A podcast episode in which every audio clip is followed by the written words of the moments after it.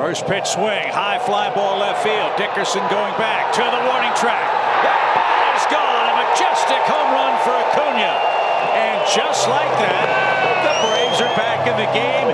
His unbelievable month continues. I said it before, uh, you can't keep relying on Ronald, but dadgum if he doesn't do it.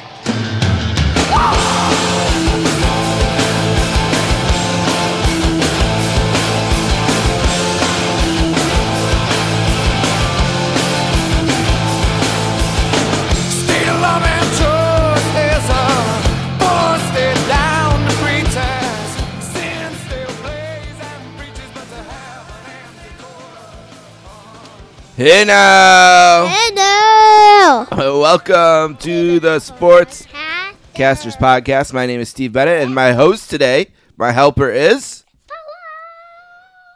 Speak right in that microphone, sweetie.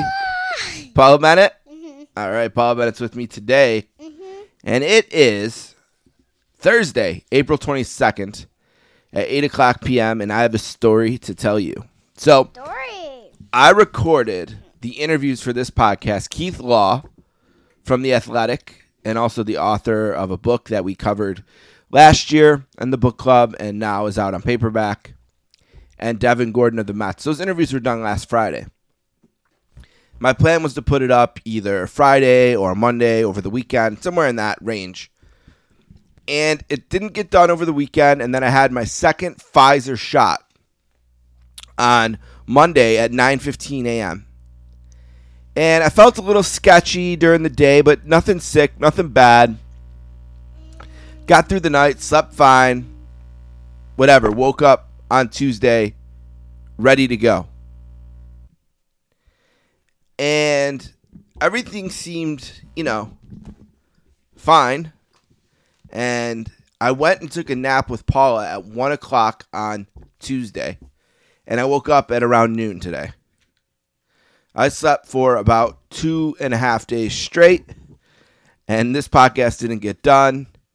I would wake up and I'd be up for like a half an hour, maybe look at my phone, send out a tweet, maybe have something to eat, and I'd be right back to sleep. So I never got really sick, but man, it sucked the life out of me for two days, and I slept some deep sleeps, and I feel like I'm still catching up.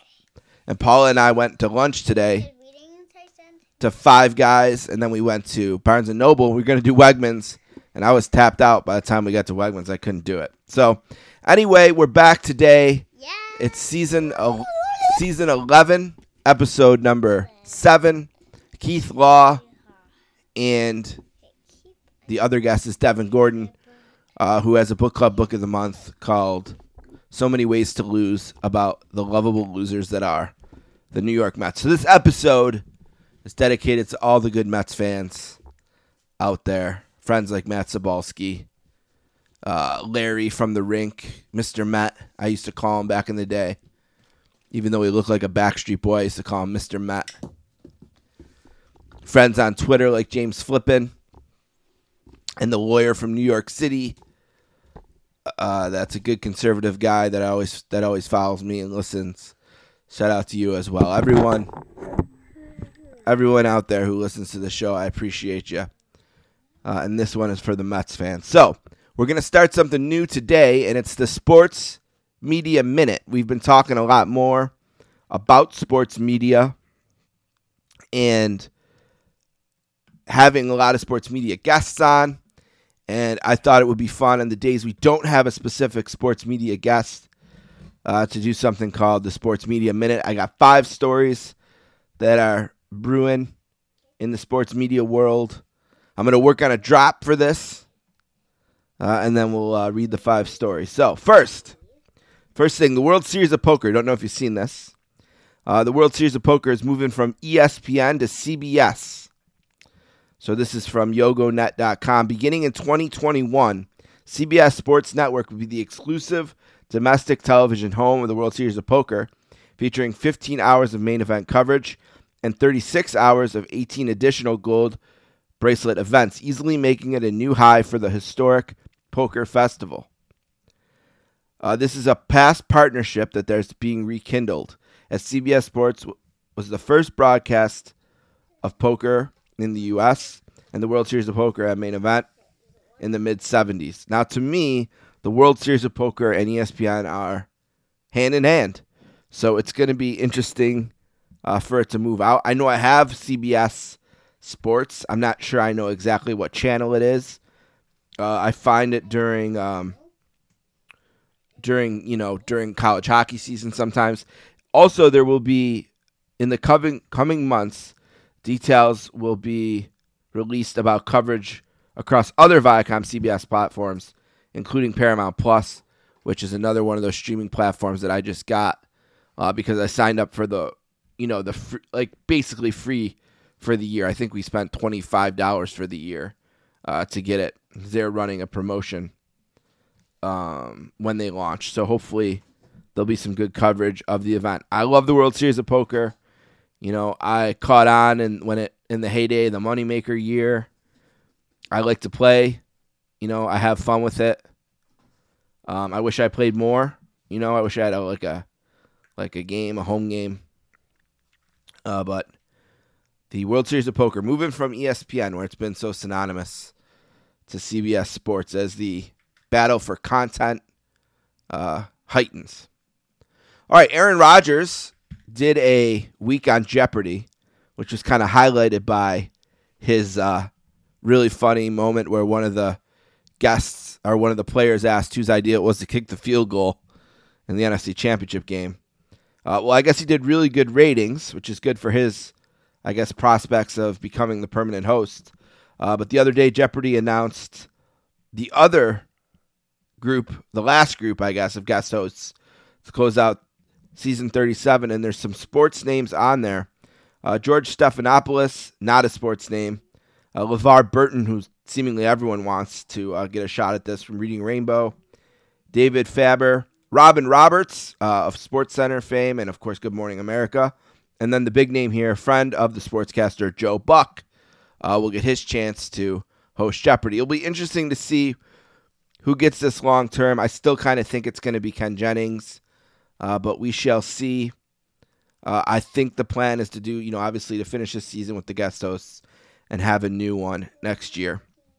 We'll see how Joe Buck does on that. Speaking of Aaron Rodgers, him and his actor pal, this is from our friend Andrew Marchand, the New York Post.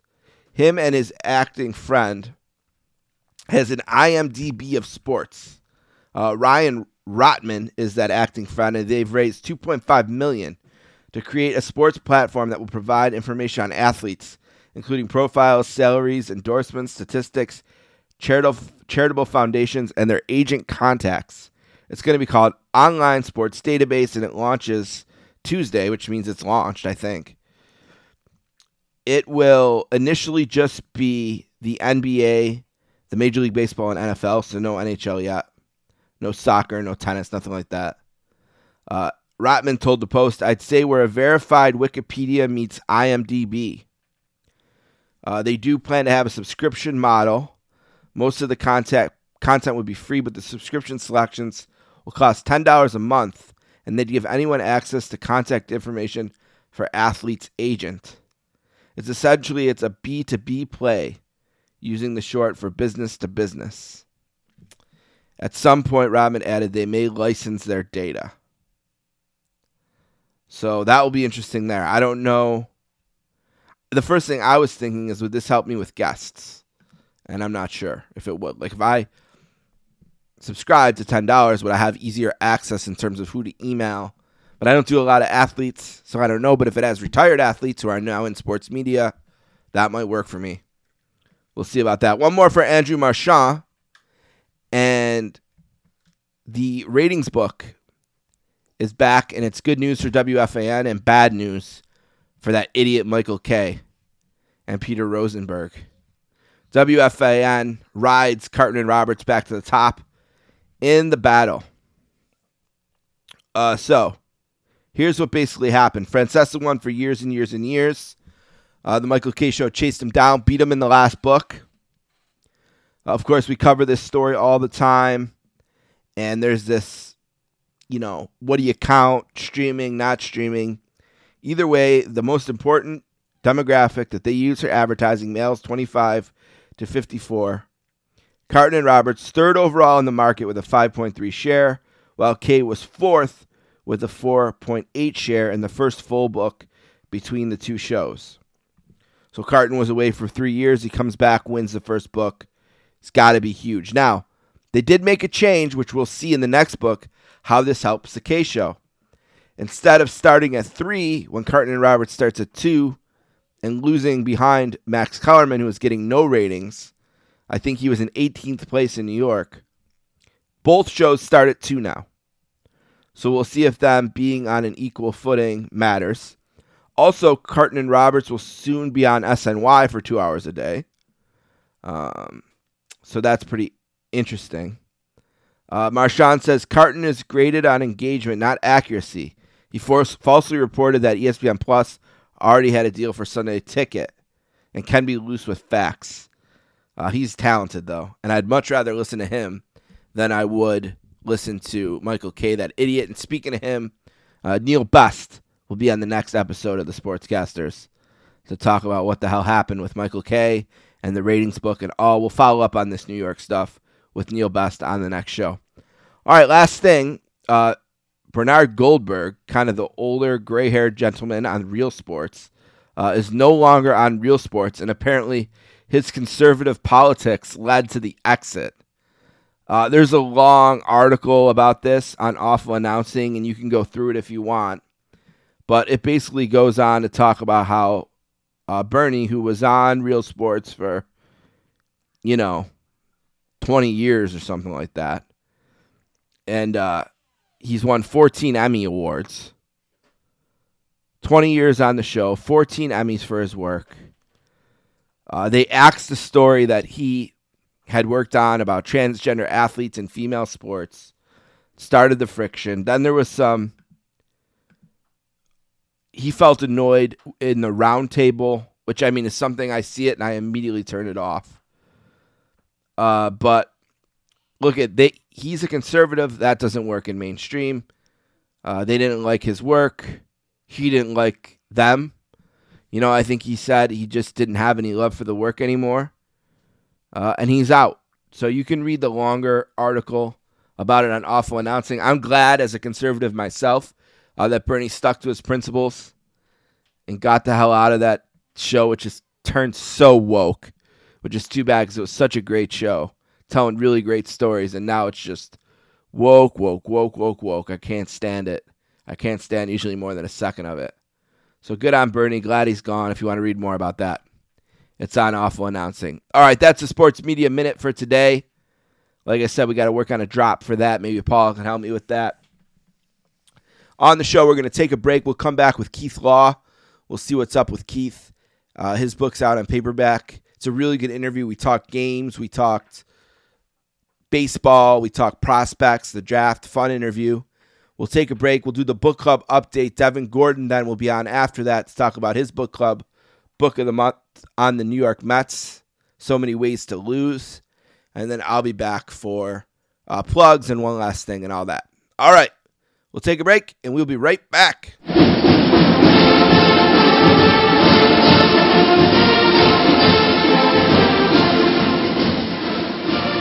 Our first guest today is a graduate of Harvard. Mm, I don't know how that got past me. He is a uh, full time writer for The Athletic, uh, where he's been for the last year after 14 years at ESPN. He's making his second appearance on the podcast today. A warm sportscasters welcome to Keith Law. Hey Keith, how you doing today? I'm good, thanks. How about you? Pretty good, pretty good. Welcome back. It is uh, yeah, thanks for having me. feels good to have baseball back. You know, like last year, the season was different. It was delayed. You know, it came at a different time. It just feels good. It feels normal to me in some way that you know games are played are being played in the cold. You know, and games are getting rained. You know, it just has a more normal feel to it that I appreciate. I don't know if you've noticed that at all. Um, for me, it's been just being able to get out to some games. I've been to, Sure. uh, been down to UVA. I've been down to University of Maryland. I have actually been in a ballpark and been able to go out and evaluate players again, and and I missed that. I hadn't done that. Had not been to a game myself. I know there were major league games in 2020, but that's not really my beat. And it had been close to 13 months for me between games, and that, uh, it turns out, is something I I missed terribly. I know part of your beat is um, certainly the amateur draft, and uh, I saw the other day on the Athletic that you had published your top 50 prospects, uh, which I always love to read because baseball is unlike for me football and hockey, where I'm very up to. I know who the first 15, 20 picks are going to be, you know, roughly in some order. Uh, and I like to read. I like to read your article because I'm always fascinated by one one. You know, who's going to be one one, and the way baseball is so interesting with will they draft a high schooler? You know, will it be a college player? Things like that. What was interesting to you about the top 50 this year? Was there anything unique about it? Anything specific that maybe is a result of the way the life has been in the world the last year and a half? Um, that's a. I don't know that there's anything related to the pandemic and the lockdown yet. Now we may. There are certainly some signs that things are different this year. We're seeing a number of pitchers who were expected to be first rounders or otherwise high picks, and I'm thinking more college pitchers. You know, college players just basically didn't play last year. After the first four weeks, they shut down. There was not really any summer baseball for them. Most guys just ended up having to take the rest of the year off. Right. That's what I was And thinking. we are we are seeing some college pitchers show maybe a little more fatigue, not not necessarily injuries, no more than usual, but some guys have hit some rough spots, um, at least velocity wise. I don't know if that's really related. I don't know if that's a trend. I do know that I feel like the draft class as a whole is just not that great. We thought there was going to be some depth in college pitchers, particularly college right-handers. So far, that hasn't really turned out to be true. College position player class was always going to be not great. Now it turns out it's really not great. And so, unless we see some college pitchers kind of bounce back in the second half of the college season, or maybe some more cold weather high school kids emerge, this is already a pretty good draft for cold weather high school kids. Just even around me, Delaware, Pennsylvania, New Jersey, there's a ton of kids, uh, far more than usual. But maybe some more guys will pop up and kind of fill in the rest of the draft. But so far, it just feels like overall the, the year is down, which is disappointing because going into the season back in February, I thought, hey, this draft class actually looks surprisingly good. Yeah, there's a catcher here um, in my neck of the woods in Buffalo, number 33, I think he was on your list, Joe Mack. And his season hasn't really even started yet. You know what I mean? That New York State has been so behind other states for sure. Plus, the weather is always a factor here Right. uh, with baseball. You know, I don't know how many games they could have even got in so far. You know, we've had days where it's 70, we've had days when it's 30. That's how it is in, you know, March and April Right. here. But, you know, I was just thinking about him, like how this affects a guy like that. You know, you didn't get to see his full season last year, you know, and now this year. But you mentioned in the article the draft's a little bit later this year, so maybe that helps a guy like him. Uh, kind of interesting. Yeah, an extra an extra month to it. It helps the cold weather kids as long as they have places to play. Um, it is going to help them. So the draft for folks who don't know, the draft is a month later this Right. year, and that's probably a per- permanent change. They're going to do it during um, during All Star Week. It's going to happen the night of the Futures game, and that you know typically for cold weather kids it would be hard. And I'm talking cold weather kids all across the northern part of the United States. This applies to the upper Midwest as well the Northeast and, and the Pacific Northwest, those guys would just play, they'd start later for weather reasons and then be seen fewer times. It's often harder to justify, uh, you know, devoting that many resources in a very short period of time. It's the end of this draft season. You're trying to rush in and get last looks at guys you might take with your first pick. Are you going to try to send everybody through to see a Joe Mack in, you know, when he might only play 15 games? Um, now you have more time to do that. And there are, and Major League Baseball has also created an event in North Carolina at the end of June where they're going to invite all the best high school kids. I don't know how many will come, but Joe Mack should go. There's th- that he is exactly the type of player Right. who should go to that. It's Deanna or Noah Mil- Miller in Wisconsin, they should go do that because it's for them. It's just extra games that they didn't get in the spring. it's always been interesting to me, you know, living in this area. You know, we're probably most known for hockey players. You know, like Patrick Kane is from here. Of course, And um, you know, I think about Patrick Kane. I mean, he he lived in a hockey rink twelve months a year. You know, and I think like if he was a great baseball player, you know, he wouldn't. You know, it's just always so fascinating to me. Like I just think like people from Arizona, from Texas, California, they just seem to have such an advantage on someone like a Joe Mack. You know what I mean? Who's just, you know, limited by how often he can play baseball by the weather in his area. You know, I live by, and, and it frustrates me because I live by a beautiful baseball complex right down the street, and it seems like by you know August first they're done there. It's like I just don't understand baseball season in Buffalo and in Western New York and how it affects a kid like Joe Mack.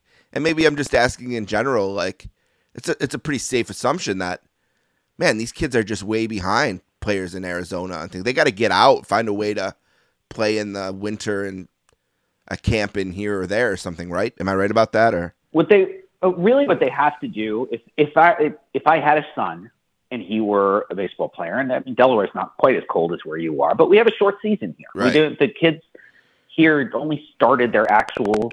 They didn't delay the season here, and I think it was the very last week of March or the first week of April when they started playing games that count, not scrimmages, but actual scheduled game. We do have one prospect in the state of Delaware this year, which is more than we usually have, so it's kind of exciting. But I would absolutely, and and this would cost money. This is a separate problem. It's a bit of a privilege that I could do such a thing, but I would find places for him to play in the summer and the fall. It, once it became clear that he was a, a good enough prospect, maybe to go play Division One baseball, maybe get a partial scholarship. right, I would try to make those investments because he, not only does he need to play more, as you were saying, but he would need to play better competition. Playing around here, this is true in most cold weather states. He's just not. He would not face a lot of really good competition. That is true of the one kid I mentioned who is a prospect in Delaware this year, where his biggest problem, I think, is going to be that he's not going to face any really good pitching. There's no, there are no hard throwers in the state of Delaware this year. There, there usually aren't, and that's true of kids in, you know, it's probably true of Mack. That was true of Oh, I'm so sure. Devin Mesoraco yeah, I'm sure it is. in high school. Yep. Mesoraco went to, uh, he's from Punxsutawney, Pennsylvania, and they walked him four times. He's like, well, what the, why, why did I even get on the plane? And that, you know, that unfortunately, that doesn't happen in Florida and California and, and Texas, nowhere near as often at least, but it does happen in the cold weather states. And so getting your kid out, if you can afford to do so, I totally recognize a lot of people can't, and that's a huge problem. But if you can, get him out to play more and face better competition. It'll help him improve, and eventually it gets to the point where college coaches and scouts can better evaluate a player when he's facing better competition. There's nothing worse than trying to figure out how good a hitter is when he's facing a guy throwing like 50 miles an hour. Right. Just oh wow, this guy's hitting eight thirty one this year. like oh well.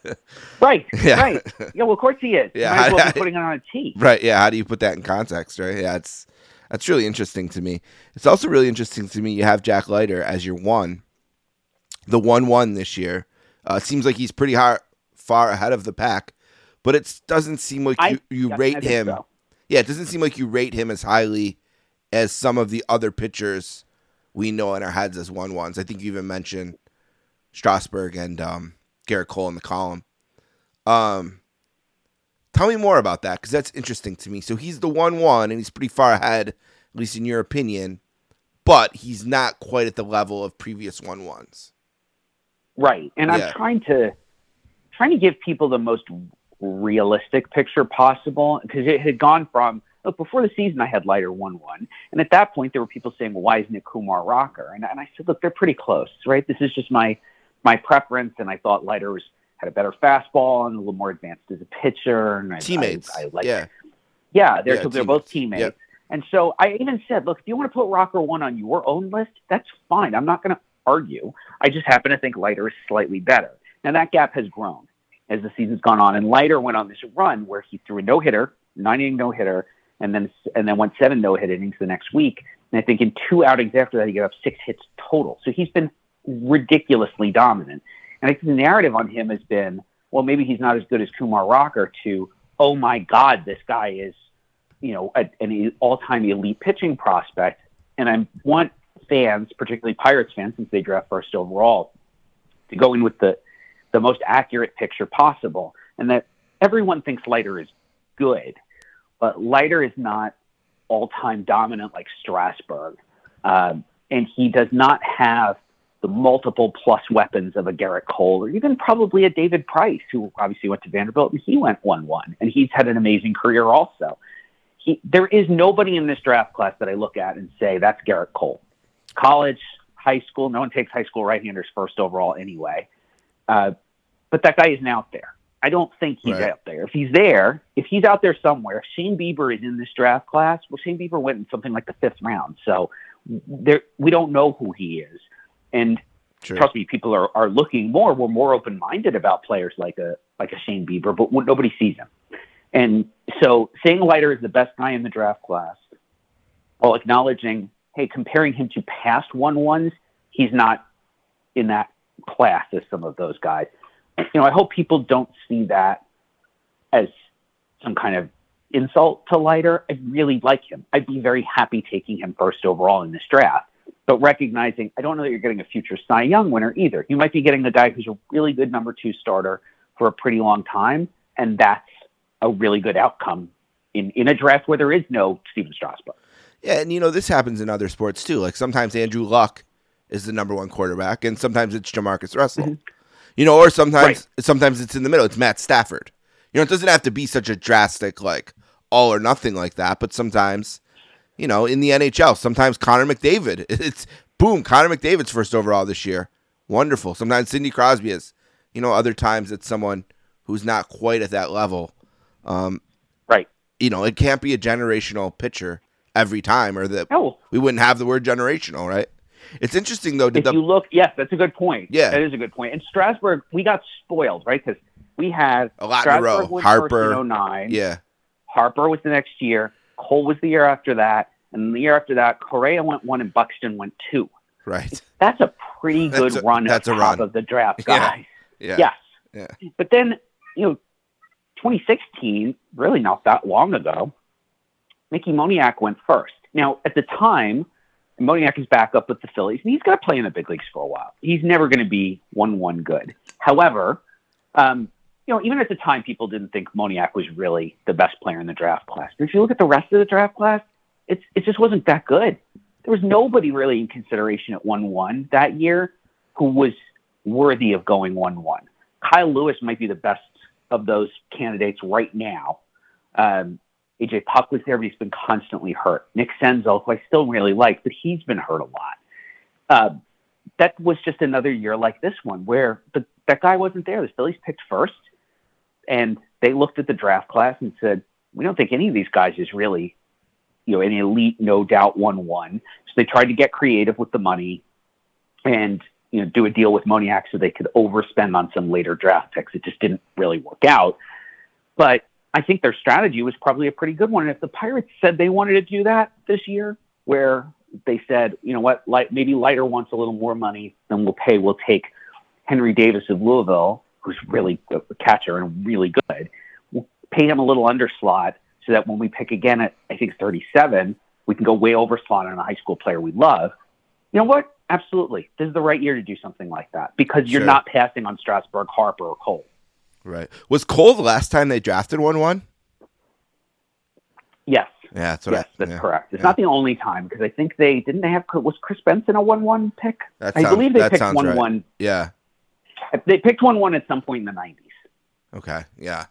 That's interesting though. It's it's, it's interesting for managing a fan base too. When the last time you were in the spot, you got Cole. You know, so it's hard to. It doesn't help with tempering expectations at all either. Um. Last thing on the on on this kind of thing, and we'll talk about the book for a little bit before I let you go. Um. I think about guys who aren't on their major league baseball teams right now, prospects because of the manipulation with the with the years and the Service time. yeah service time and all that, which can be over.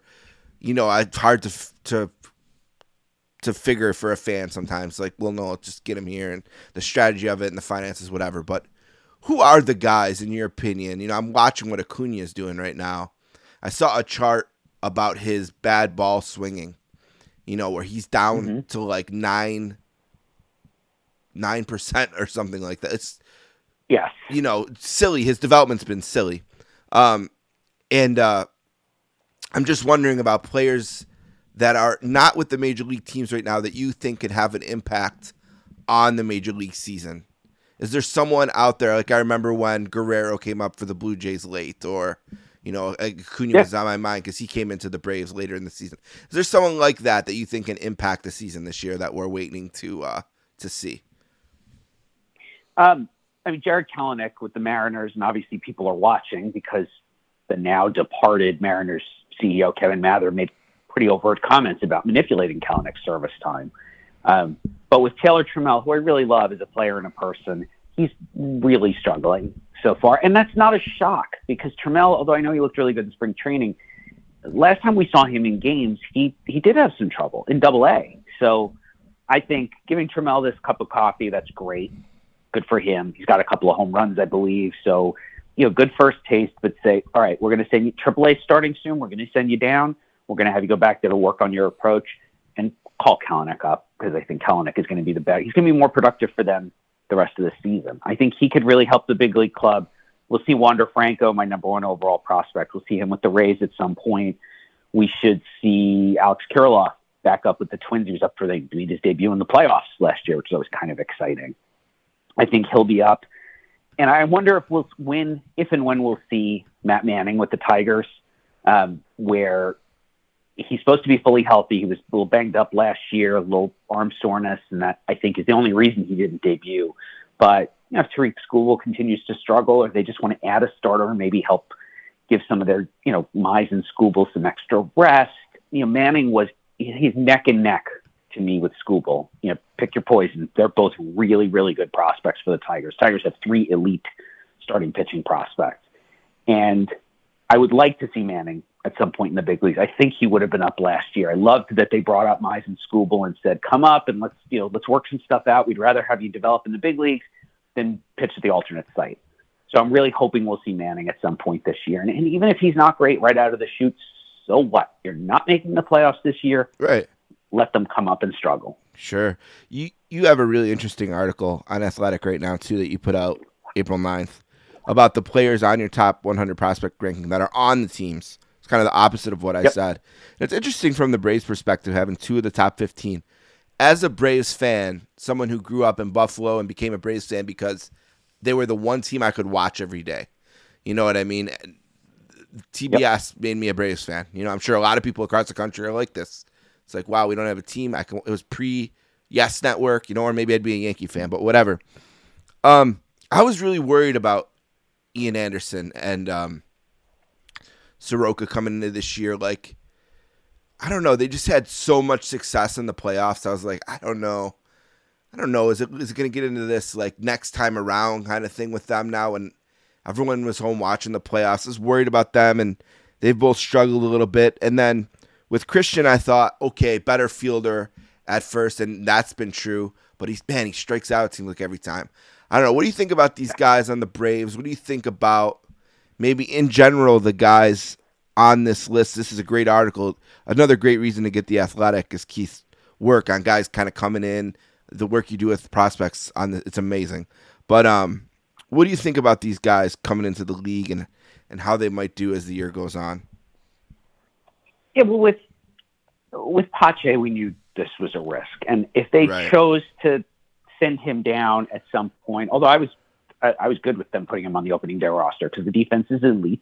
And Elite. I, I mean, he's thought- won a game with it. Oh yeah, Yeah, he's already won a game Yeah. with a catch in, in, you know in the outfield. I mean, if he plays the full season, if they don't send him down, um, he should win the Gold Glove. I mean, he's probably going to be the most valuable center fielder Right. on defense. I Yeah. mean, in baseball, he's Wow. ridiculous. Yeah, Uh, to me, he is he is potentially in Andruw Jones's class. And Andruw Jones was in a class by himself, right. but Pache Pache has a lot of the same elements at least.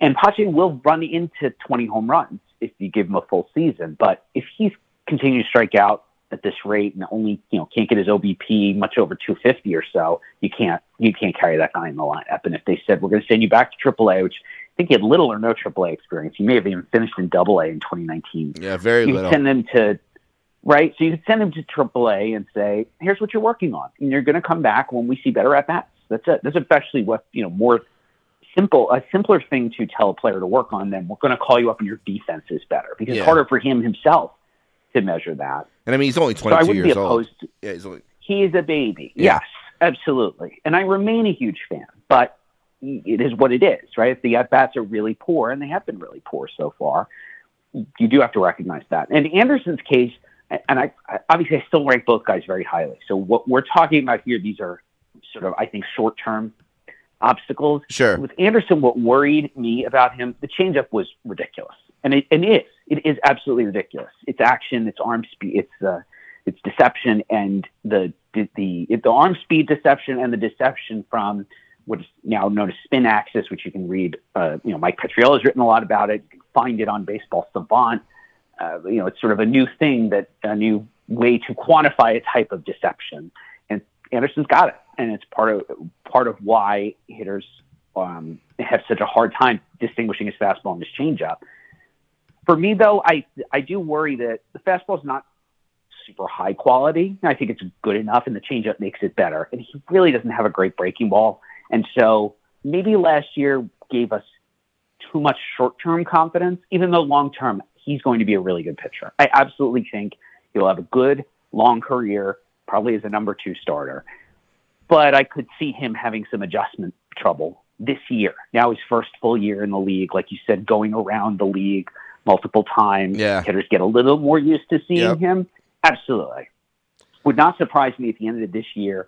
This year he has a four ERA because he is making some of those adjustments. And then next year he drops it a bunch and continues to make adjustments back to the hitters as they've made adjustments to him. He's good enough to get there eventually. Sure. But I think we, and I include myself in this, sometimes when a prospect comes up and has success right away, we assume, yep, straight line, right to, you know, it's just, it's all up from here and forget that, especially when they're, when players are young and now we've got a whole, you know, a lot of missed development time from 2020, it may not be so direct. It may not be so, so linear. There could easily be ups and downs, even if the destination for them remains a number two starter, uh, an occasional all star, a gold glove winner.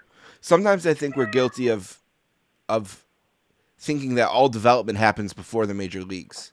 You know what I mean? Like I mentioned Mhm. Acuna later, like I saw someone getting picked on by old hot takes exposed or whatever, saying the Braves should trade high on him because, you know, because his swing rate was bad or whatever and, and it's like, oh, he's changed, he's gotten better. It's like, well, yeah, he's entering his prime now. Like of course like Right. of course he's getting better. I don't know.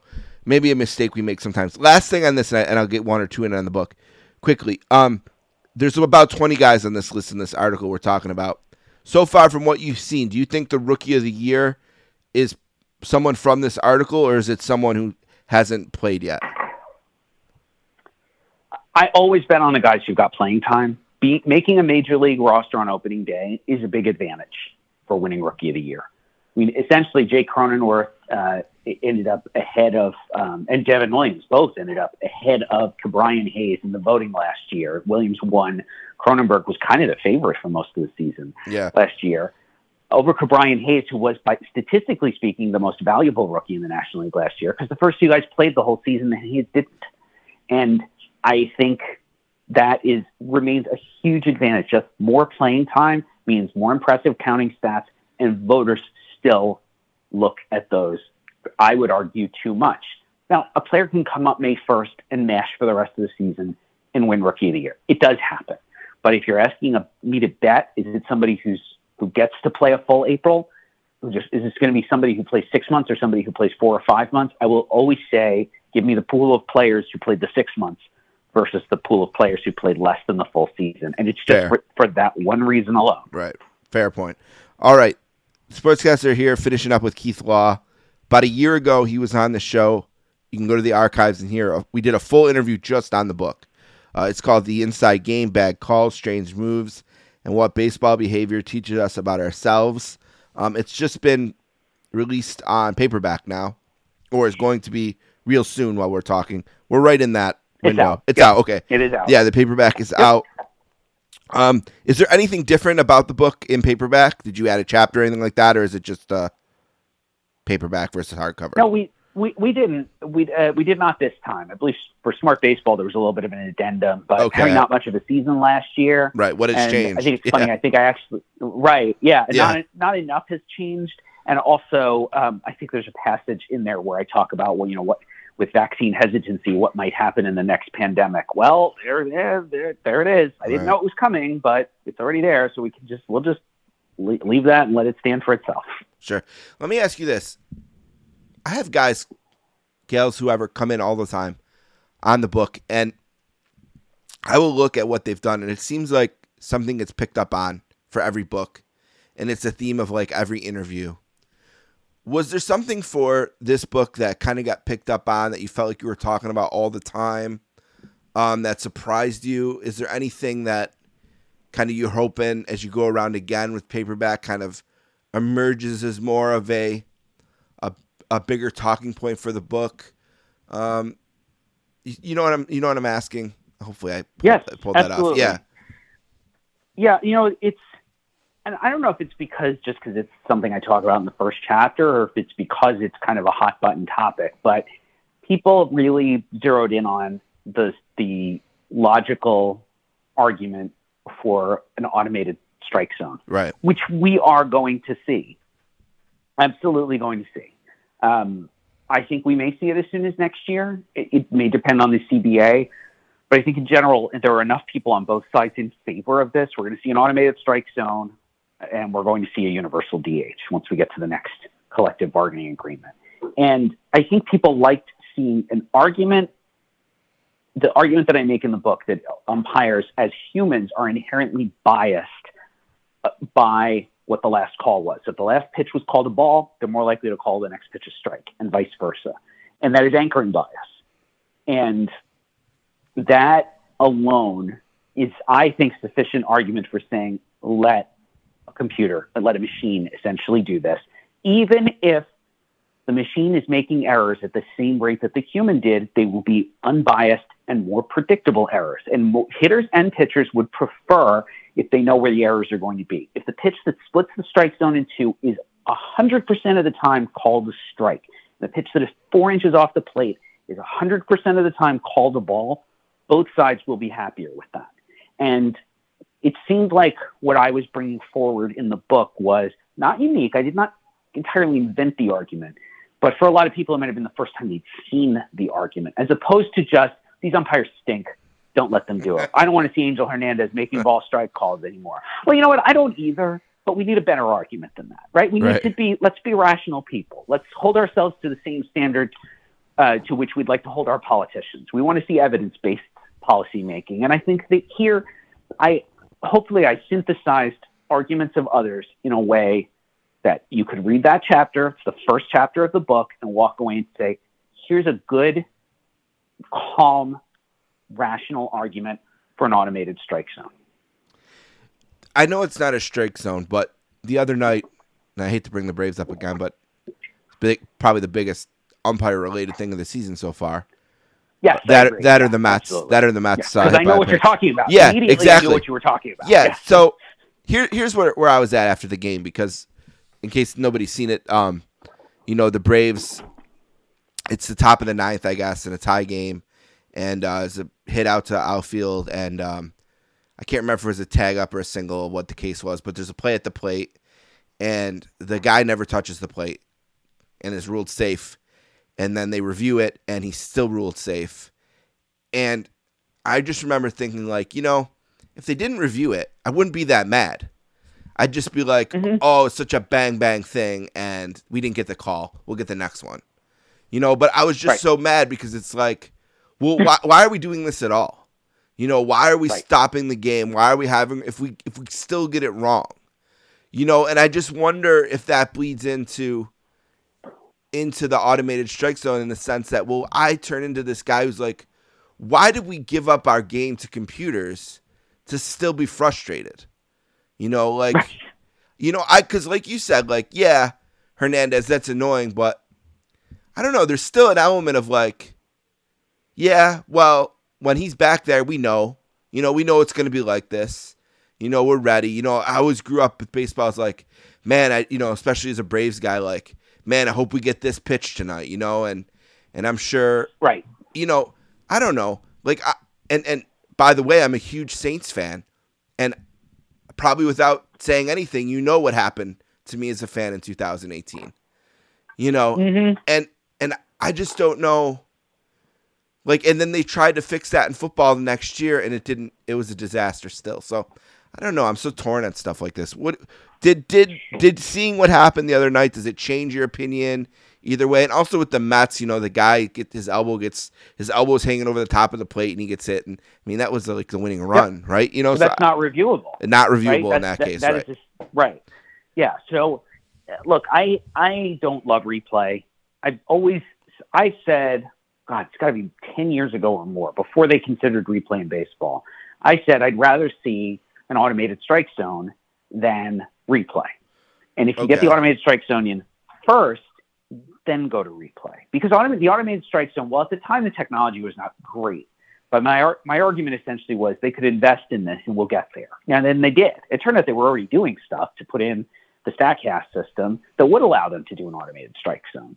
And the good thing about the automated strike zone is it doesn't slow the game down at all. You don't have these two, three minute or more delays like you do with replay. right. That It's said, instant. replay Yeah. a replay the a problem we run into this is availability bias which i discuss in the book too which is you know that play you're talking about we're going to talk about that for a while because we're going to remember it because they screwed it up Yep. there's no way that the replay office should have come back and said we don't see enough evidence to overturn the call on the field that's the standard of Right. evidence It's right we insanity. see Yeah, enough insanity. to overturn.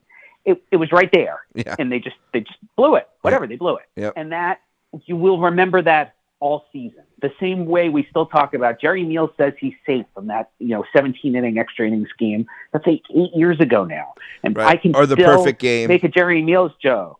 Yeah, or the perfect game, the Yep. Armando Galarraga Yep. game. We remember those. Sure. We The World Series was they- at 87 with the Cardinals. Yeah. Oh, the Don Denkinger. Yep, yep, yep. one, uh, yeah. 85. 85. Okay. yeah. Sorry. Yeah. Right. Those perfect examples Right. stick out in your memory for specific reasons, but because they are available, quickly available to your mind, they color your opinion. And in this case, because this is both available and recent, the one from Sunday night against the Phillies, uh, where Alec Bohm still hasn't touched the plate, Right. Because of that, right? He never will. it turns out, and and because of that, it is coloring kind of everyone's opinion on replay. And to which I would say, you know what? Replay as a whole gets more calls right than it doesn't. If you look at the whole set of data, the entire body of evidence, it turns out replay is a just in terms of getting calls right, it's a net good. Now, we can argue over whether that is justified, whether that is enough to justify the cost in terms of slowing games down. hmm And we can talk about whether we need to refine the process to get more calls right. What went wrong on Sunday and how can we fix that? But to me, I can't let one pretty egregious mistake on Sunday color my entire opinion of replay because that would be falling for availability bias and that's a whole chapter in the inside game is why that why we do that because it's normal everybody does this and what the solution is which in this case is what i just said. You would look at hey take a look at several years of replay calls in general and how often did they result in overturning an errant call on the field. And maybe occasionally the replay turn, overturned it and got it wrong. I don't think that happens very often. Look at all of that. In general is replay making the game more accurate? Turns out the answer is yes. That's fair. Uh, the uh, the argument I always make, because you know, especially in football, you know, I'm like, I'd love to junk replay. I'd love to just throw it right out of the window, but I'm too scared then that like there's going to be a goal line play next year, you know, to decide the Super Bowl, and the running back's going to be down at the half yard line, and they're going to call him in, and we junk replay, so we can't change it, and the wrong team's going to win the Super Bowl. You know what I mean? Like, and, and I feel that way, I Right. guess, about baseball too. Like, okay, they blew that one, but if you know, Yep. if the Francisco Cabrera play, um, you know, happens, this, Oh, yeah. you know, happens this year, and um, and Mm-hmm. and that's one that man, that'd be a sticky replay because you know I'm not really sure. I, I was never really sure, but let's just say he's he's very very very clearly safe, and uh, they had called him out. Man, it, it would suck not to be able to fix that. You know what I mean? So I don't know right it- they got us. Like uh, the, the technology, they got us. Uh, the, the the the book is called "The Inside Game: Bad Calls, Strange Moves, and What Baseball Behavior Teaches Us About Ourselves." And maybe we s- made it sound a little nerdy, but it's not. Um, it's not a nerdy. It's not a nerdy book at all. It's a fun baseball read, and a lot of really relevant stuff about where the game is or where the game's going. Um, so definitely check that out. And um, Beyond the Book, which is a one time joy, uh, a repeated gift is Keith's work on The Athletic, uh, which I remember back when I signed up for The Athletic a few years ago. I signed up because they were covering Saints football, and I remember just not being Ah. sure. Like, so does this mean I get everything? Yes, it means you get everything. And one of the things you, you one of the things you get is Keith's awesome stuff about prospects and the draft. And if you're into that kind of a thing, um, nobody covers it better, really. So um, you can find out more. What is it at Keith Law on uh, Yes. Twitter? Correct. And uh, what about is uh, correct. uh, give us one board game recommendation? Um, what's the what's what's the board game we got to be playing right now? Because you get this from Keith too. Oh, yeah, yeah. yeah, yes. Yeah, I do. I, for folks who don't know, I do a ton of board game reviews. yeah. So oh, I'll, I'll give you two just, just Okay. in case. For folks Give 'em to who've never really played good board games who are like, wait, there are different board games. My starter recommendation is always Ticket to Ride. Ticket to Ride, yeah. Find it I always hear everywhere. Yeah. It's a basic. Tr- it's a train game. You're just laying tracks, laying map, laying your trains out on a map. The base game is the United States. Five minutes to learn. Can play it with kids of most ages. better than uh, Catan. and has a lot. better than Catan is like a an in between Yeah, starter game. actually- okay, It is. okay, Catan, Catan requires a minimum of three players. You play Ticket to Ride with two. sure, And okay, Ti- Uh, Ticket to Ride is faster to learn. gotcha. Um, and the other game I'll say is for folks who've played a lot of board games, maybe, or played a bunch of, you know, you played Ticket to Ride, you played Catan, you say, I want to up my game. No pun intended. Okay, pun totally intended. um, there was a game about two years ago called Wingspan that I think is the best new game of the last five years, at least. It is a little more complex, a little more sophisticated, but doesn't it still plays in less than an hour. The art's amazing, the design is amazing. I think it has good replay value, and is it's just really not that hard to learn. It looks a little intimidating, I think, to first time players, and I thought it might be. But after I played it once, it's like, no, no, no, I, I get this. This is actually pretty straightforward, and it's such a brilliant design. The designer is an avid bird watcher on the side of her day job, which is not even designing games. So she's very talented, and she really incorporated the characteristics of over 100 species of North American birds into the game. So the Wow. game is very accurate to nature and to its theme, which I just think is really impressive. It just requires so much more work to make it right like that. And I'm very, I, I really respect when someone puts in that kind of effort and says, nope, this is all going to work together. I'm not just pasting on some ancient Egypt theme on a different game. She made a game that really works together from start to finish. And I've been boosting that game for several years now, both because I love it and because, you know, what, when someone does something like this, just a brilliant design like this, I, you know, I want to share it. I want that person to really reap the rewards of her work. Sometime I got to have you back just to talk about games because it's fascinating to me. Uh, but very, very last thing, I'll let you go after this. Is there a Mm-hmm. sports board game via trivia based or some kind of stimulation type game? I remember when I was a kid, I had this game. I think it was a little ahead of its time. You had to pick your lineup, and like Mark McGwire had a little spinner, but he had a really big power section, but he also had like a really big strikeout section. You had to kind of balance, Mm-hmm. you know, your lineup that way. I, I couldn't remember the name or whatever. I remember loving playing it. Is there a sports game via trivia based or otherwise that you recommend? So people love Strat-O-Matic. I've never been a Strat-O-Matic player. It's not because I don't like it or anything. I just kind of didn't have friends who were into it as a kid. Kind of the gold there are people who standard, still right? play it. Yeah. Yeah, it absolutely is. Yeah. There is a silly game called Baseball Highlights 2045 that came out, I don't know, four years ago maybe. And it is baseball themed, but they're not trying to be super accurate to baseball. It's a little, you you're just playing with a little deck of cards that you'll get to customize a little bit as you play by adding and deleting players from your little deck. It's supposed to be your little roster.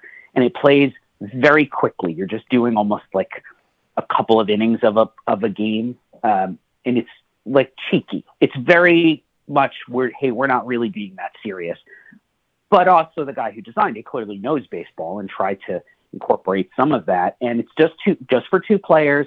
And my daughter just liked that one immediately, and Okay. she's still enough of a baseball fan, but she likes the fact that it, it plays kind of quick. How old And is you she? Can, you can even just she now she's 14. Okay. so she would have been about maybe 10 when we first got it. She loves Gotcha. games. We we play games all the time. Yeah. But I think of all the baseball games by saying, but because Baseball Highlights 2045 is is not trying to be super accurate, it actually works a little more in its favor. So it's like, you know what, we're not going to, Strat-O-Matic does that. They do the super accurate kind. We're not going to try to do that. We're going to try to take a baseball theme and make it fun and a little bit silly, but also let you let you think a little bit more. You know, there are a couple of little strategy things in there, and it's it's just very much kind of a back and forth. Oh, you do that, well, I'm going to do this, and that makes for a good two player game for me. You need that sort of take that element. Build a championship baseball team filled with naturals, cyborgs, and robots. Sounds fun. Yes, yes. The cards and, and the card, the player names, the cards, the names on the cards are all totally absurd. It's like Cy Clemens, and the, you know they Right. they're all be they're they're being totally ridiculous, and it's great. I actually think it's great. I I like the fact that they, there's sort of a wink and a nod. Yes, yeah, we know we're being silly. You're in on the joke. All right. Well, when baseball season comes down, I have to call you back and say, let's do 30 minutes on just games so I can pick your brain on this. Is there anything else you want to mention Yeah. or plug before I let you go?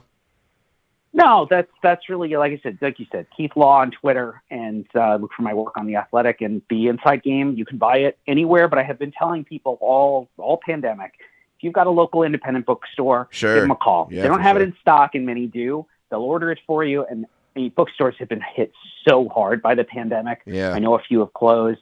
A lot of my favorites are still open, but I know I know they they're they they've been hurting. And the more that I can steer business to them, and I'm steering my own business to them too Good advice. um, you know, I think the better. Yeah, we need those. We need independent bookstores. They are the, to me, they're the lifeblood of the industry. I think it was SL Price gave me a website which I should keep around to give out where you Probably can go where you can go to it and it will order from a local store. What did you say it was?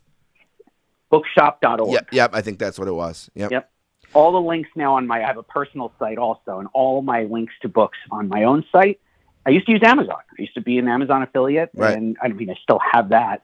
But Bookshop set up an affiliate program too, and I switched. I've been switching all my book links over to there because, um, but for that reason, because it's the best way. If you don't, especially a lot of people don't have an independent bookstore nearby, but you know what? A bookshop makes it easy for you, and Sure. you could order from. You can set it so that hey, make all my purchases come from this bookstore in, you know, it could be the Tattered Cover in Denver, or Midtown Scholar in Harrisburg, or whoever. It doesn't have to be your local bookstore, it'll be a local bookstore. And you're doing good while also getting books, which is also what we all want. Who doesn't want more books?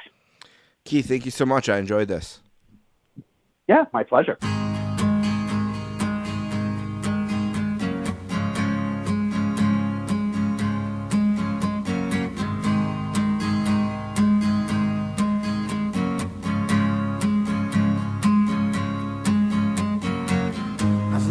Tall, could used a few pounds.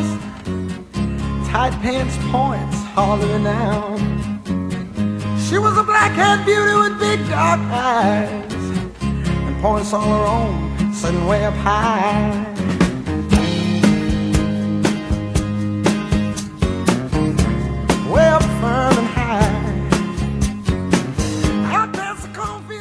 I want to thank Keith Law for being on the podcast today. I appreciate having Keith back on.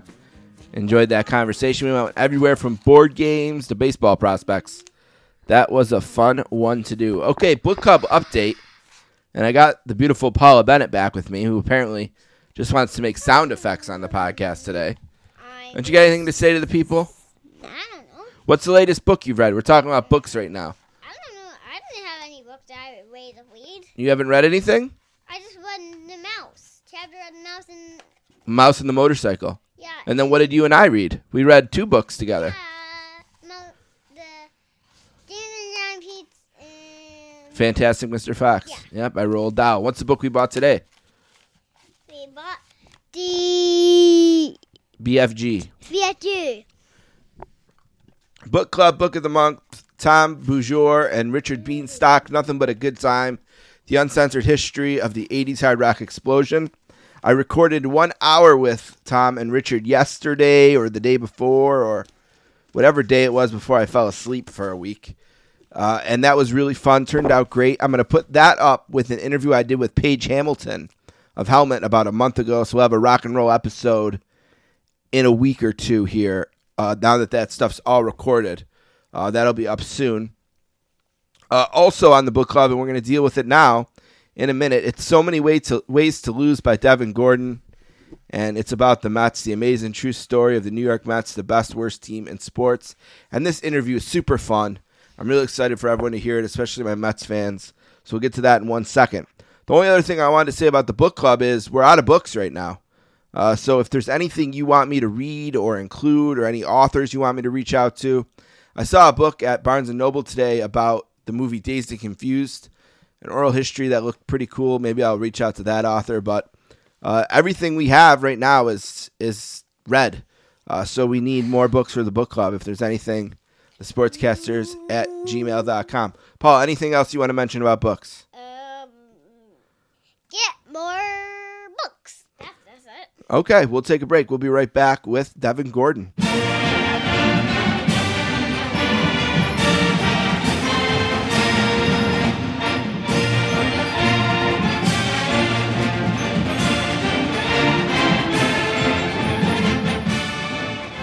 Our second guest today is a graduate of Duke.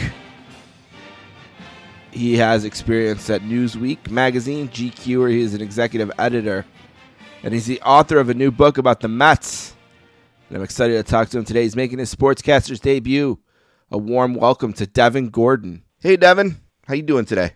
I'm doing great. Thanks for having me, Steve. So many ways to lose. The amazing true story of the New York Mets, the best worst team in sports. You know, it's funny. Whenever I meet someone, I'm in Buffalo.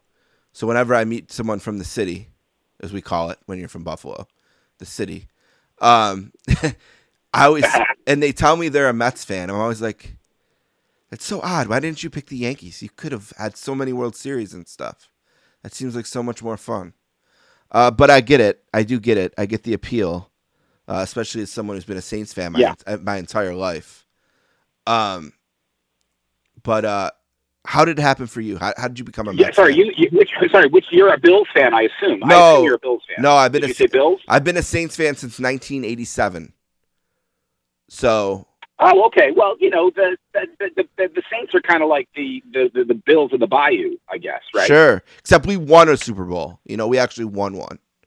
You know, we cashed. That's true. We cashed true. our you guys, chip. You guys got yours. Yeah, you we cashed our chip. You know, we only got you one. know, for a long time, it was the paper bags, sure. paper Yeah. bags Oh yeah. heads, right? You were the. yeah. I was there for very lean years. I mean, I lived through the Ditka era. You know, the good and the bad of the Haslett era. I mean, like I said, I was a fan from 2000 and, or 1987. Sean Payton and Drew Brees didn't get there until 2006. You know, so that's a long time. Um, but what about for you? How did how did it happen? Just did you just born that way, or is there any well, story? You know, I, I mean, I was definitely born that way. I definitely do think that on some level, the Mets choose you. You don't choose the Mets, right? right. Um, so you know, if you think that there's, you know, I think a lot of Mets fans think that this was a, a an act of volition. Um, they're wrong. Um, it was predestined. But to the extent that there is a moment when it clicks into gear who you are and what you are, um, for me, you know, I was I'm a child of the '80s, the mid '80s. So the '86 Mets, who won the World Series, the only juggernaut the Mets had ever had, were were, were ironically my formative Mets team. I was born into the Mets being good, and not only being good, but being this team that seemed to have miraculous things either happen for them or to them, and very rarely in between. That was that was the Mets universe that I was sort of born into, and and so it was sort of coded into my DNA. And if you were you know if you were a kid growing up in the the New York suburbs in the in the mid 1980s, um, and you weren't uh, the son of a of a Mets fan or, or, or a Yankee fan, born into a Yankee family. If you weren't from the Bronx or adjacent right to the Bronx, or a huge Mattingly um, guy. there was a good chance Yeah. yeah, there was a good chance you were going to be a Mets fan because they were the fun, colorful team on the upswing. And for me, it was colors. They were blue and orange. Sure. They had a guy named Strawberry on their team. I mean, you know, you have a choice at that age between blue and orange fun, rising young team, Doc Good and Darryl Strawberry, or the middling, angry the boss. Yankees with yeah. the, boss the shouting boss. at Dave Winfield Yeah. you know, yeah, it, it it was it wasn't actually that hard a choice if you had a choice to make. Right. You know, a lot of kids in those, in, you know, in, in that in that era, in that area, don't have a choice to make. You inherit your team, Right. um, but I didn't, and so I made the right I made the right choice. and I've been paying for it for the rest of my life. You know what's super interesting to me is so I have like about two thousand followers on Twitter, maybe not even quite that many. Um, but I know every one of them that's a Mets fan. You know, everyone that I follow back, I know they're a Mets fan because there's just a certain passion that goes with it, and a certain. there's this one guy who his name is James Flippin, and he did uh, the audio for the Artie Lange podcast and did a lot of work with Artie Lange. Um, and I just Uh-huh. I just know it's baseball season when I see his tweets because just the tenor and the tone of them turns. You know, it's like no one has artfully used the F word more uh, you know more more gracefully on Twitter than James in re- reference to the Mets. You know, and it's like Well- I put Well, out I really, we, we're good at being fans. We're Yeah, good at being yeah. fans, and I think it comes down to what you're describing is is that we're very lucky. Ironically, as Mets fans, this is the way in which not expecting to win and losing so often and so frequently with such catastrophe starts to work for us. Which is, if you're a Yankee fan, there is really no purpose to the game you are watching other than winning it. Right? That's what we're here for. it's very cutthroat, very cutthroat in the waste of Bronx. Yeah, It was a waste of time. It wasn't just you lost. Oh well. Those were three hours of your human existence wasted, and that just seems like a really miserable way to go through life, and certainly not way I would want to be a fan of sports. I do this because it's fun, and the minute to minute craziness of it, the shock of it, the surprise of it, the emotional roller coaster. That's always what the appeal of this has been for me, and so it's possible for me to enjoy, you know, like as I write in the book, the Mets probably the most celebrated, most beloved home run in Mets history came in a regular season game in Piazza. early May Oh, against the last place Padres. It was Bartolo Colon hitting a Oh, home run that didn't matter. I was thinking Right. 9/11 Piazza. That, I mean, look, you were thinking like the Piazza, the Piazza 9/11 home run is the most important, emotionally stirring sure. and and it's probably you know the Mets moment that all of baseball, other than Buckner, is sort of loves the most. right. But you know, as a pure Mets fan, just in our fan base, that Bartolo Colon home run was the Metsiest home run of our existence, and Gary Cohen's call was extraordinary. It, it's that's the one. And can you imagine a Yankee fan feeling that way? Like I always talk about, it, like our 2019 season uh, when the Mets finished in third place. I think our record was 83 and 79. One of my favorite baseball seasons of all time because the team was just exhilaratingly crazy. Pete Alonso was bashing home runs all over the place. Jacob DeGrom was turning into Tom Seaver. It was so much fun. Yeah. I can't imagine a Yankee fan ever saying a third place season was fun. Well, and you know, A I third was, place season is a disaster. and I was thinking, like, you know what else is a disaster? The year they lost Game Seven of the ALCS on the Altuve home run. Like, even that is viewed as a disaster, Yes. right? Like, they don't even take any pleasure in that. You know, where I think back to 2005 and the Mets, the you know the strike three looking last out of the season. Like, okay, tough way to end, especially after that catch. You know, you think when that catch is made, it's like, Yep. okay, you know, they're going to win this. Like, you don't get a catch that good and not win. But still, I think that that's a beloved team and a beloved season, no? I mean, the 2019 Yankees, if that's the Uh, right year, they're hated. They didn't they didn't get it done. They let Altuve, maybe it was 18, whatever. Um, but what about like 05 Mets? It's a different feeling, no? Well, 2000 that 2006 team is my favorite Mets team. It's my favorite team. Okay. I love that team. It was is, I've been a Mets fan for for yeah, it was 2006. Okay, my um, bad. I was thinking Beltran, 2005 for uh, watched those three pitches. Okay, no, yeah, close. yeah. You're close. I mean, Yeah. you know, 2000, 2006 was. Um, I loved that team. Yeah. Jose Reyes, I, Carlos Delgado was on my on that team. Pedro Martinez, who is my all-time favorite pitcher, even before he was on the Mets. Um, I loved that team, and what you described is literally a chapter in my book. Like the Yeah. chapter It's first chapter I that read. game opens opens yeah opens with me saying I was convinced when Endy made that catch Yep. the only time in my life that we were going to win the World Series So and was that I. should have been my warning that something terrible was about to happen right Right. and so you know that that that I was actually at that game in person and that game is the metsiest game I have ever experienced I don't know that it's possible to have a Metsier game. Like, you know, as I describe it to friends, that game was like 1986 in reverse, right? In 86, you get um, absolutely heart stomped, and then you have the miracle of all miracles, right? Right. Well, 80, the, the 2006 postseason, the NLCS Game 7 was the reverse. We had the miracle of all miracles with Endy making the greatest postseason catch in history. Unbelievable. Not just a catch, Unbelievable. doubled off, doubled off the runner and ended the inning. Yeah, doubled off the runner and ended the inning. That's why it's the greatest catch. And I was in the upper deck. I literally thought the stadium was going to collapse. I was sure we were going to win. And then two innings later, with by the way, extra dose of Metsiness, right? Endy Chavez on second base with the tying run. Carlos, nobody has a better view of those strikes than Endy Chavez. And Carlos Beltran, watch. He's our best postseason hitter. I was gonna say mile. it, an all-time great postseason hitter even- too. Like an all-time, like he he made the his only money. reason the Mets signed him. Yes, playoff hitting. Yep. I think you were. Yes, Yeah. he went. He went. He nearly single-handedly won the World Series for the Houston Astros in 2004. That is Right. why the Mets signed him. If he had hit a single and driven in, driven in the tying runs in, in, in that Game Seven instead of striking out, he would have been the NLCS MVP. He was having an incredible series. And he just So, froze course- or something. He just won. Not, and of course, he, he didn't even swing. Oh my god! Didn't even swing. So Unbelievable. So you know that's that's a Mets way to lose, right? You're talking about Jose Altuve knocking out the Mets, knocking out the Yankees with a home run. Well, look, every team gets knocked out of a postseason game at some point. Usually, most teams, I shouldn't say all teams, with a, just a gut wrenching home run. That happens. That's sports.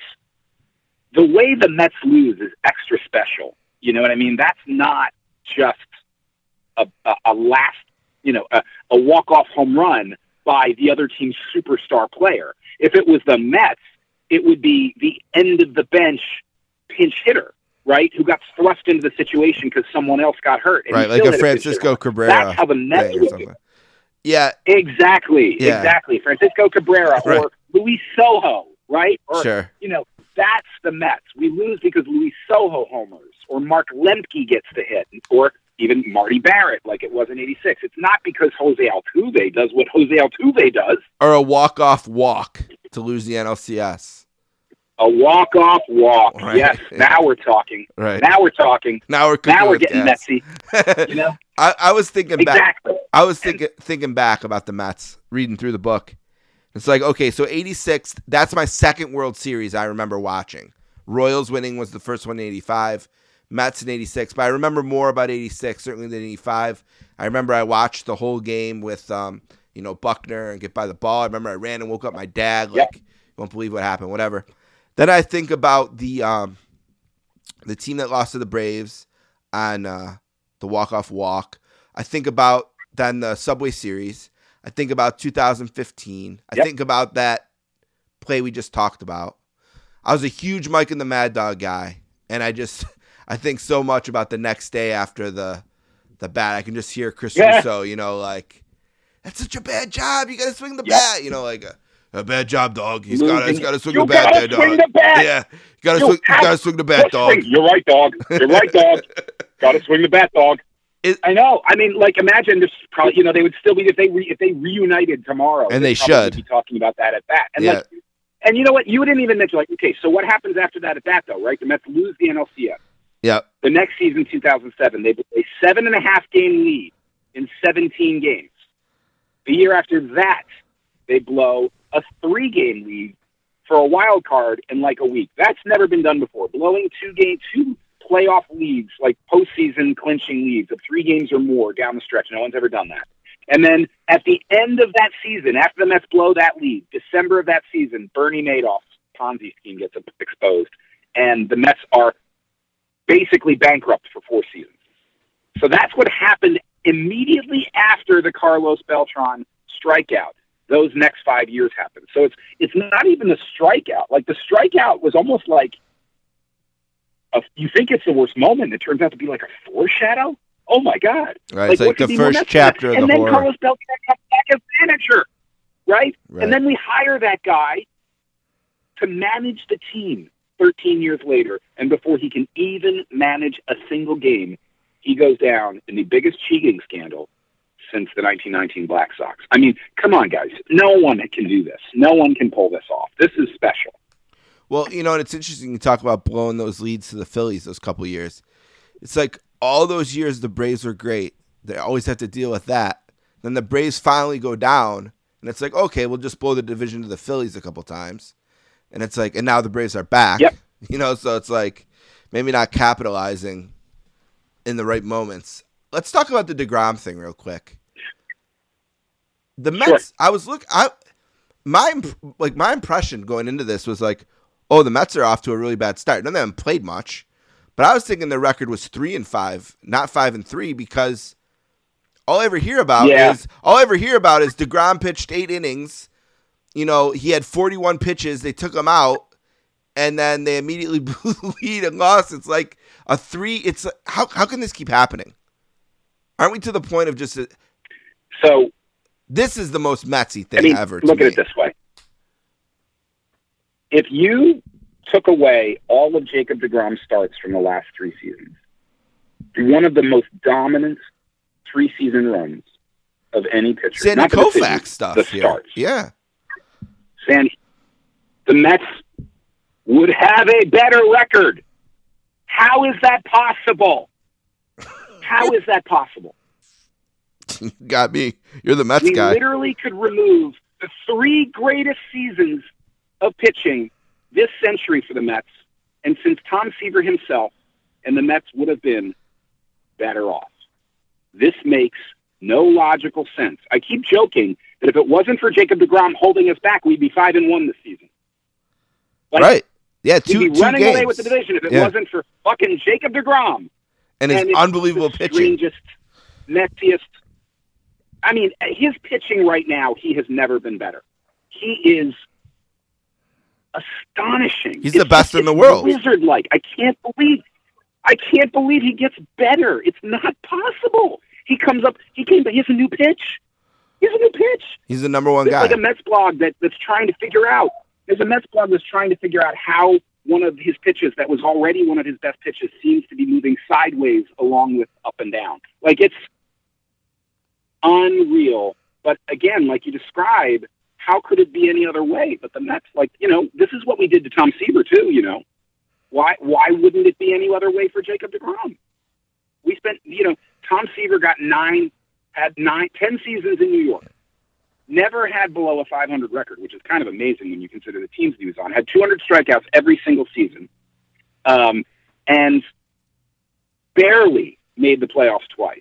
Right? I mean, this is what we do to the greatest pitchers in baseball: is we make everybody pity them.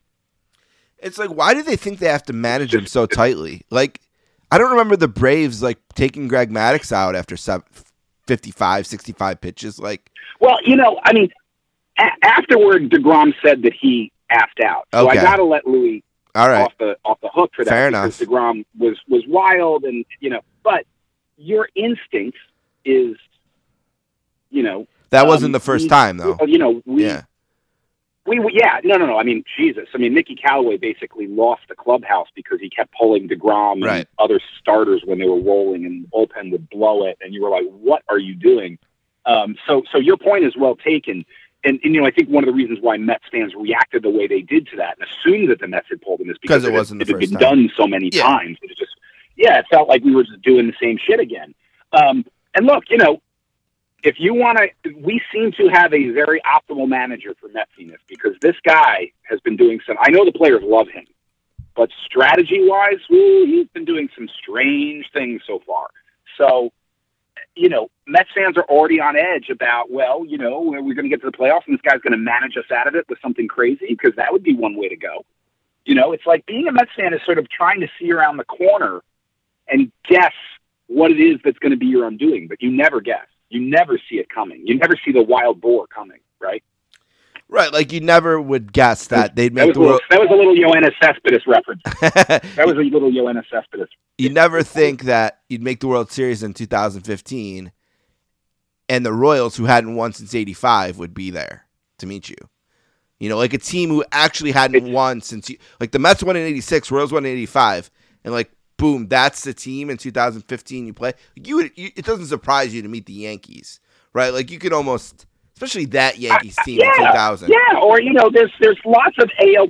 You know, if you're in the Red Sox or you know, like Yeah. the traditional, you know, AL power, you don't expect like.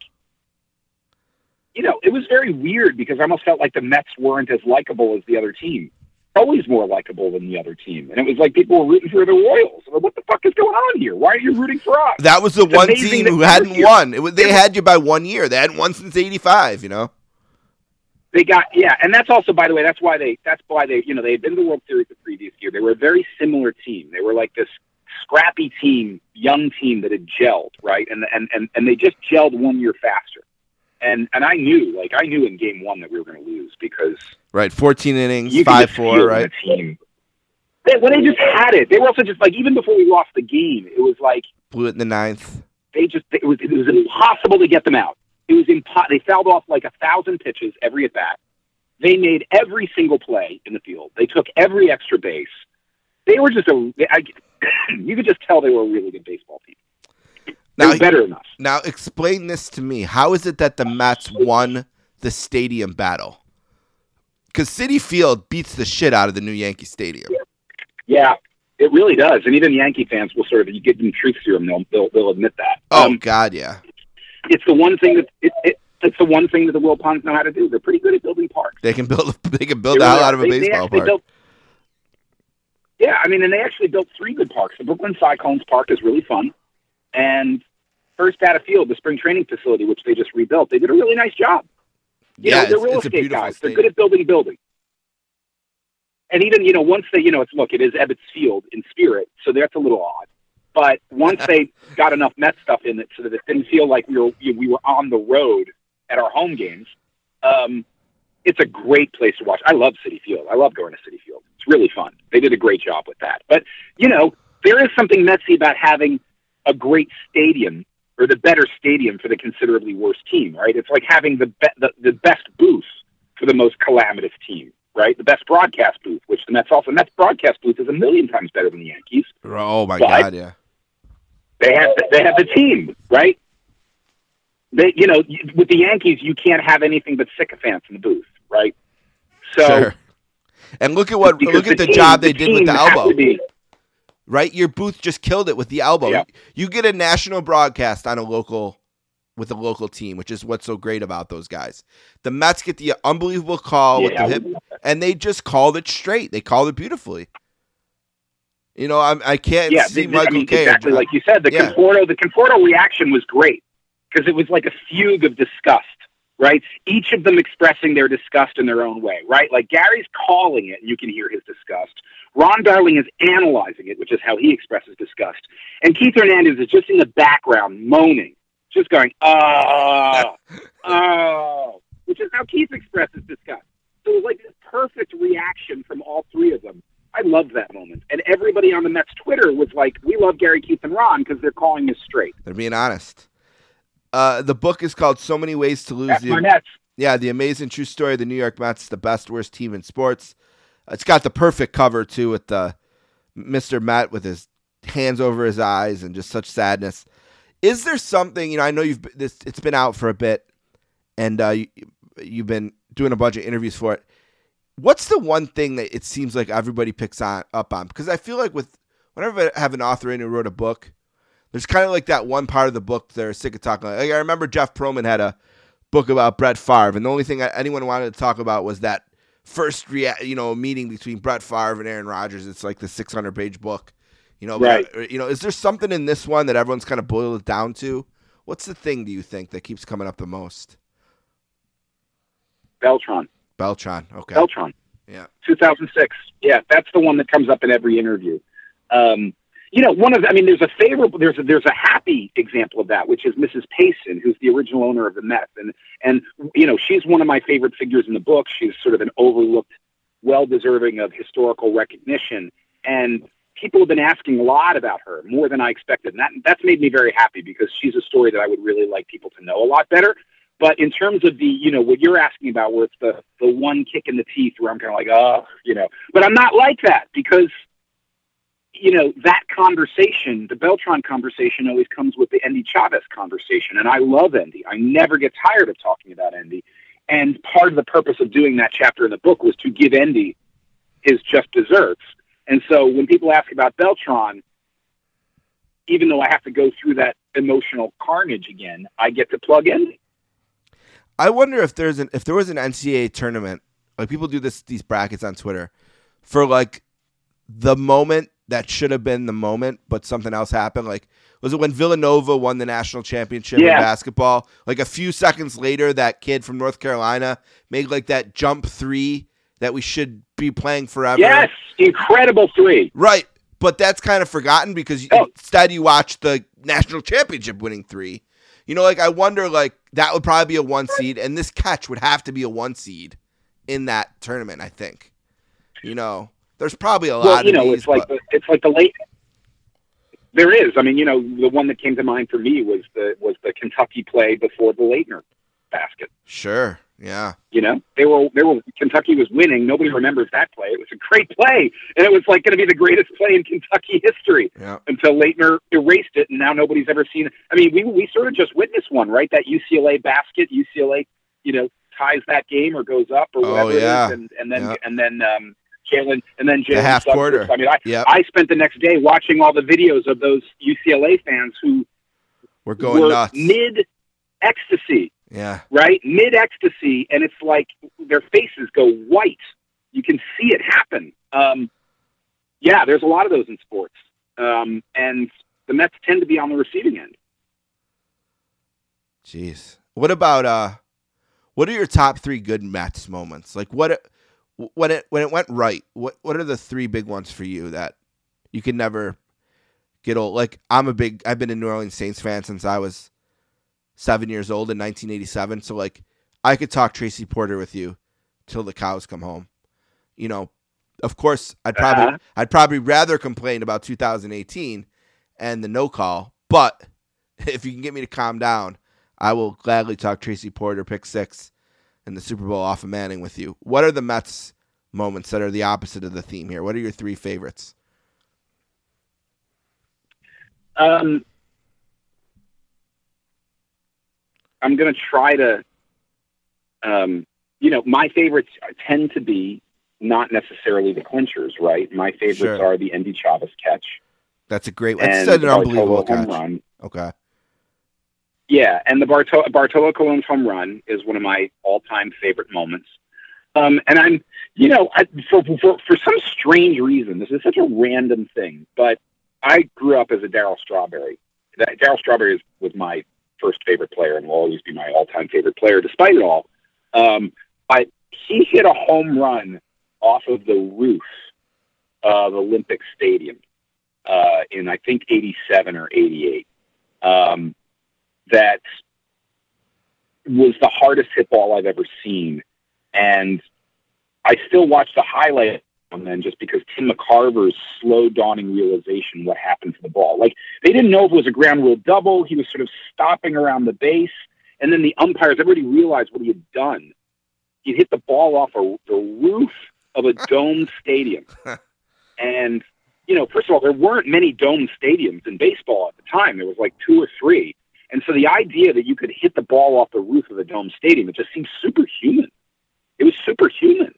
And so, you know, when you look at Darryl Strawberry's numbers, they look a little pedestrian, especially by today's standards. You know, like hitting 27 home runs or 29 home runs in a season in 1985 or 86, that was a lot. And you like you'd lead the league with 35. And so it was you needed these moments of Darryl Strawberry hitting a ball off the roof to sort of get a real appreciation for just how incredible he, an athlete and a baseball player he was. So maybe that's sort of why that that pops into my head. It's interesting because growing up in Buffalo, we didn't have a team, so and it was kind of before the regional sports network. Now, most of the people here are Yankees fans. And I would still probably say the Mets are second, but the third is the Braves because everyone could watch the Braves here. Um, you know, we grew up Oh, interesting. You know what I mean? Like that. That's why I settled on the Braves because I could watch them every day. They were the only team. Uh, well, yeah, and I could I, I could watch the Braves. They're on TBS. Yep, they're on TBS. I could watch them every day. I could I could live a baseball season like you're supposed. You know, it's before the packages, before the um, before the uh, you know, the regional sports networks. Like now, I can watch all the Yankee games. I can watch all the Mets games. I can't watch the Braves games, ironically, without a package. You know, um, but Yeah. I was a huge Dave Justice fan. And you had me thinking about, you know, Strawberry being your guy in this big moment. And I know he played on a bunch of different teams, but I was a huge Dave Justice fan.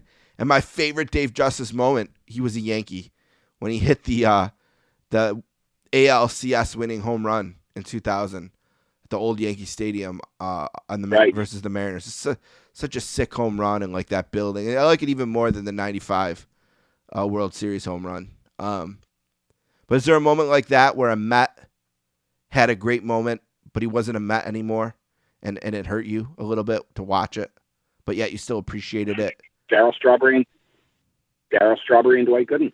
Yeah, both of them winning Uh, winning know, with the And Yankees. Dwight Gooden both The the no hitter. both of them. Right. Darryl Strawberry won two. Darryl Strawberry won two World Series with the Yankees. Dwight Gooden threw a no hitter with the Yankees. Yeah. So it, it, it there's a whole chapter as as you know there's a Yep. chapter in the book about Doc and Doc and Darryl in the Bronx. Um, um, you know, talk about ways for the Mets to lose. Losing your two boyhood baseball icons, not just to the most hated team in your existence, but that franchise effectively saves their lives. And they, in many ways, go on to have their career highlight moments. Because remember, Darryl Strawberry hit three home runs in a 36 hour period over the Orioles in the first playoff series he had for the Yankees. So he had his most, he hit more home runs in the postseason for the Yankees than for the Mets. Unbelievable. So that's hard. That's hard to swallow. That's hard to swallow. Yeah, that's really hard to swallow. It gave me no. It, I mean, on a human level, it gave me happiness to see that they were okay and alive. Um, but yeah, it was hard to swallow. I know you had a chance to talk to Jeff Pearlman, who wrote the unbelievable book about the '86 Mets.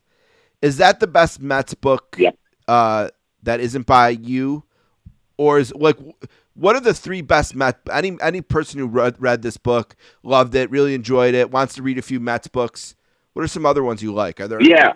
yeah, Well, Jeff, you got to read Jeff's book if you haven't already. Yeah, I it's think every, great. you know that is It's the great. crown. That's the that's, that's the crown jewel of Mets books. The other two, um, um, I would recommend um, are Jimmy Breslin's "Can Anybody Here Play This Game?" That's the first book written about the Mets. It's about the '62 season. It reads like a comedy. Um, it's very Casey Stengel heavy. It's very short. Um, you know, got to read that book if you want to understand. If you really want to understand the Mets and sort of the DNA of the team as an identity, you know, that's what my book is about. But Breslin's sort of, in many ways, he wrote the script for it, um, and it was him and and Roger Angell, um, and um, that's the last book I would suggest you read is The Summer Game, which is a collection of Roger Angell uh, baseball essays that were in the New Yorker. Roger Angell was the first great Mets fan. Um, he discovered and sort of understood what was wonderful and delightful about the Mets before, and sort of committed it to paper um, before, in some ways, before even uh, Jimmy Breslin did, because Jimmy Breslin, you know, was sort of covering them as a team day to day. Angell was sort of thinking and essaying about them. But those are the two. Those are the other two besides Pearlman that I would go get. Jimmy Breslin. Can anybody here play this game? And Roger Angell, the summer game. Those those are those are such great summer books too. You will have such a fun time reading them. I really enjoyed the Ron Darling books too, especially um, the Game Seven 1986 one too. I really liked. His books are great. He's Yeah, a really he's he's, really a really good. good. writer. Yeah, Those are also good recommendations. Yeah, like if you if you're looking for something more modern and if you want to hear a player's perspective, just read what Ronnie writes. He's great. Um, and but you know, if you're trying to go back to the origins of the franchise, those Sure. two I gave you are sort of the old school. That that's those are the sort of the foundations. But Ronnie's and Ronnie also wrote a, a book a couple years ago um, called 108 Stitches. Um, right. that you know has a long subtitle, but it's basically him telling stories of all the guys he knew in the game, and it's really fun. The uh, I should have mentioned it a minute ago, but the nice thing about the strawberry, the thing maybe that cushions the blow a little bit on the strawberry hit, is that series is just so much remembered for Jeffrey Maier.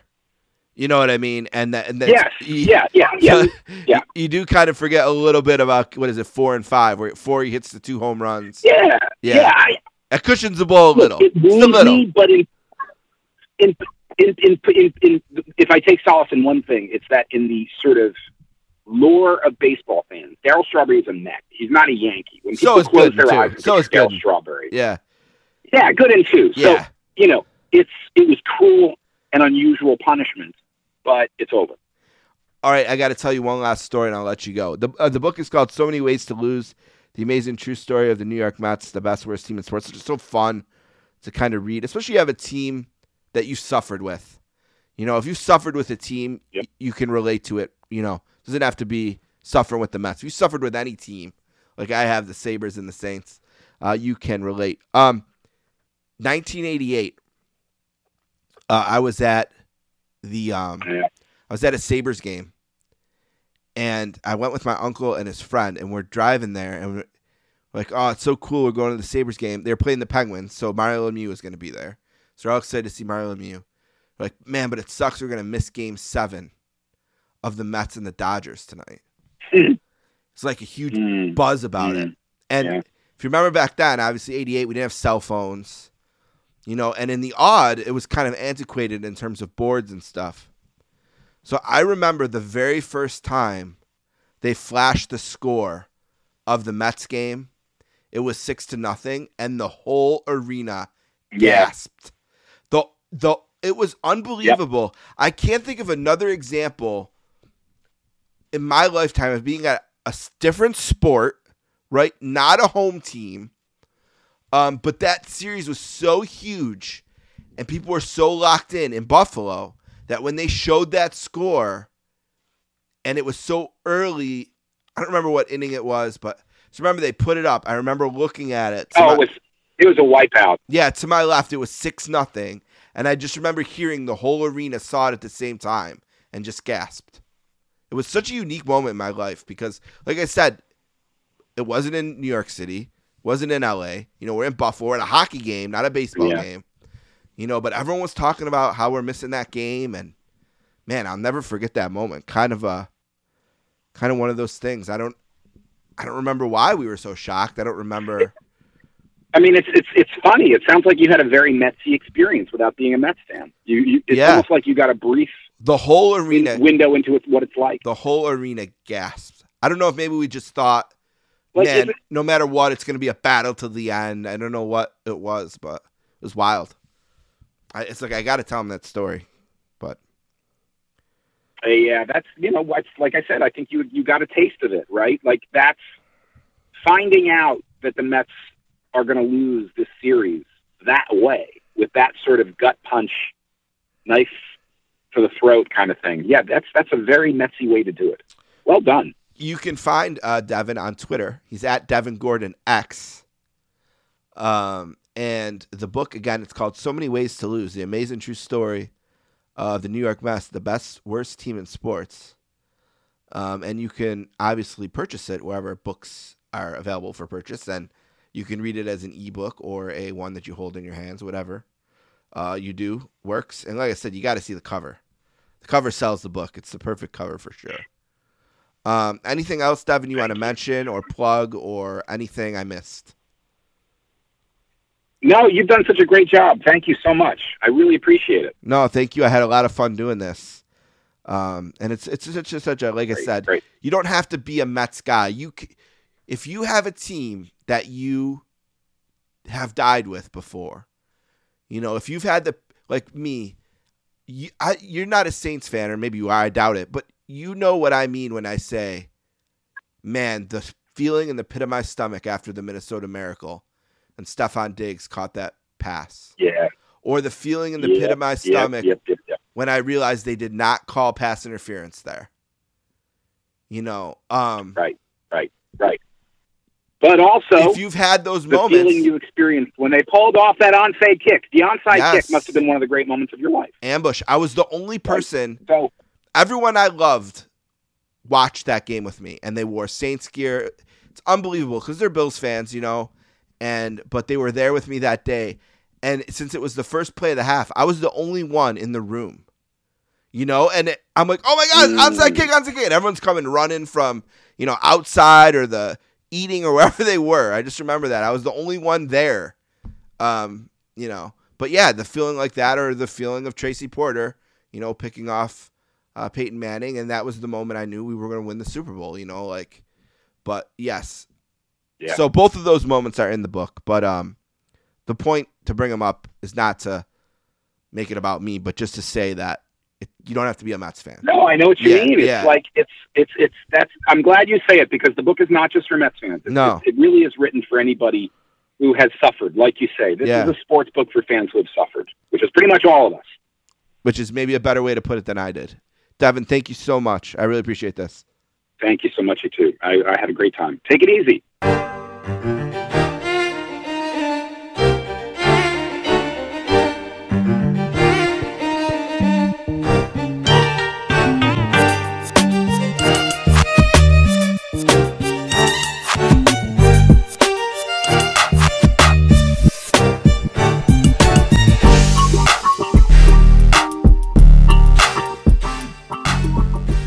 I want to give a thank you to Devin Gordon and Keith Law for being on the podcast today. Don't forget you can find this episode and all episodes of the Sportscasters on our SoundCloud feed at soundcloud.com slash sports dash casters. You can also find us on Twitter at sports underscore casters.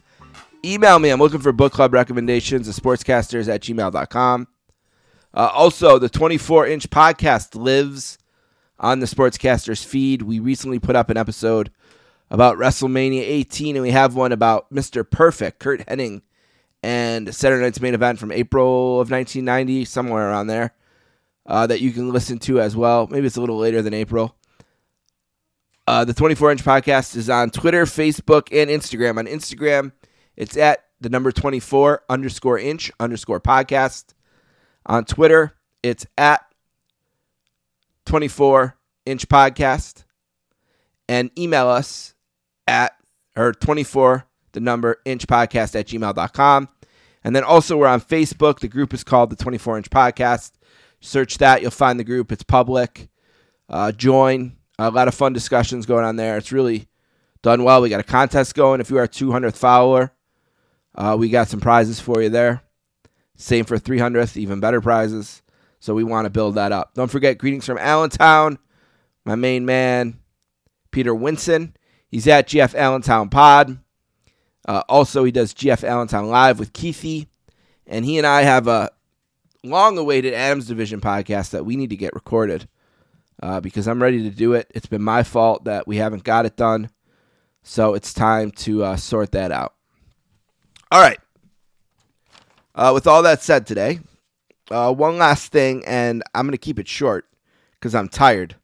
Uh, because I've been tired for a couple days because I got uh, my second Pfizer shot, uh, the COVID vaccination. And I know um, it's a polarizing topic, but I would never tell anyone what to do. Never. I don't post on social media to wear a mask. You know, I don't post on there to get your shot or to stay home. I don't tell anyone uh, what to do. I don't think that's my place. I'll just say that for me, I just know whether it's right or wrong that as things open up, you're going to need the vaccine to do it. I just know it's going to happen. Definitely in my state of New York, it's going to happen. If I want to go to a Sabres game, less likely if I want to go to a Bills game, if I want to go to a wedding, if I want to go to a movie, whatever. I know the state already has an app made, and I'm going to need to prove that I have that shot. You know, and also I'm not in the best shape. I've had a lot of health problems. So to me, it made sense, you know? And you gotta all I ask is that you you you think about it, right? You do your research, think what's best for you, weigh the pros and cons. You know, it's been going in arms since December at this point. Hasn't been a lot of complications. You know, a story here, a story there, which isn't uncommon with vaccines. You know, I think that the messaging has been really poor by people like Dr. Fauci, who I've absolutely had it with. You know, I don't think that uh, the the the strategy of telling people that go get the vaccine, but you're still going to have to wear a mask and you still need to stay home and you're not going to be able to do it. I don't think that encourages uh, vaccinations. You know, whether it's Biden or Fauci or uh, Biden's girl that's a circle back all the time, I think the messaging's been poor. And I think it sent a bad message to shut down the Johnson and Johnson vaccine because six women out of seven million got blood clots. I think it just it just adds to the the paranoia and to the misinformation and I just think we've done a really bad job encouraging people to get the shot and I think that that's going to lead to people not getting the shot. And I do believe that man, these governments if they're ever going to let us out of this, it's going to be through vaccination and herd immunity and really low rates. Um, because it just seems like, you know, 15 days to flatten the curve was a lie, you know, and the goalposts keep moving. And I just don't see any other way out of this. So just consider it and then do what's best for you. That's fine with me. Whatever you think is best. For me, it was to get it.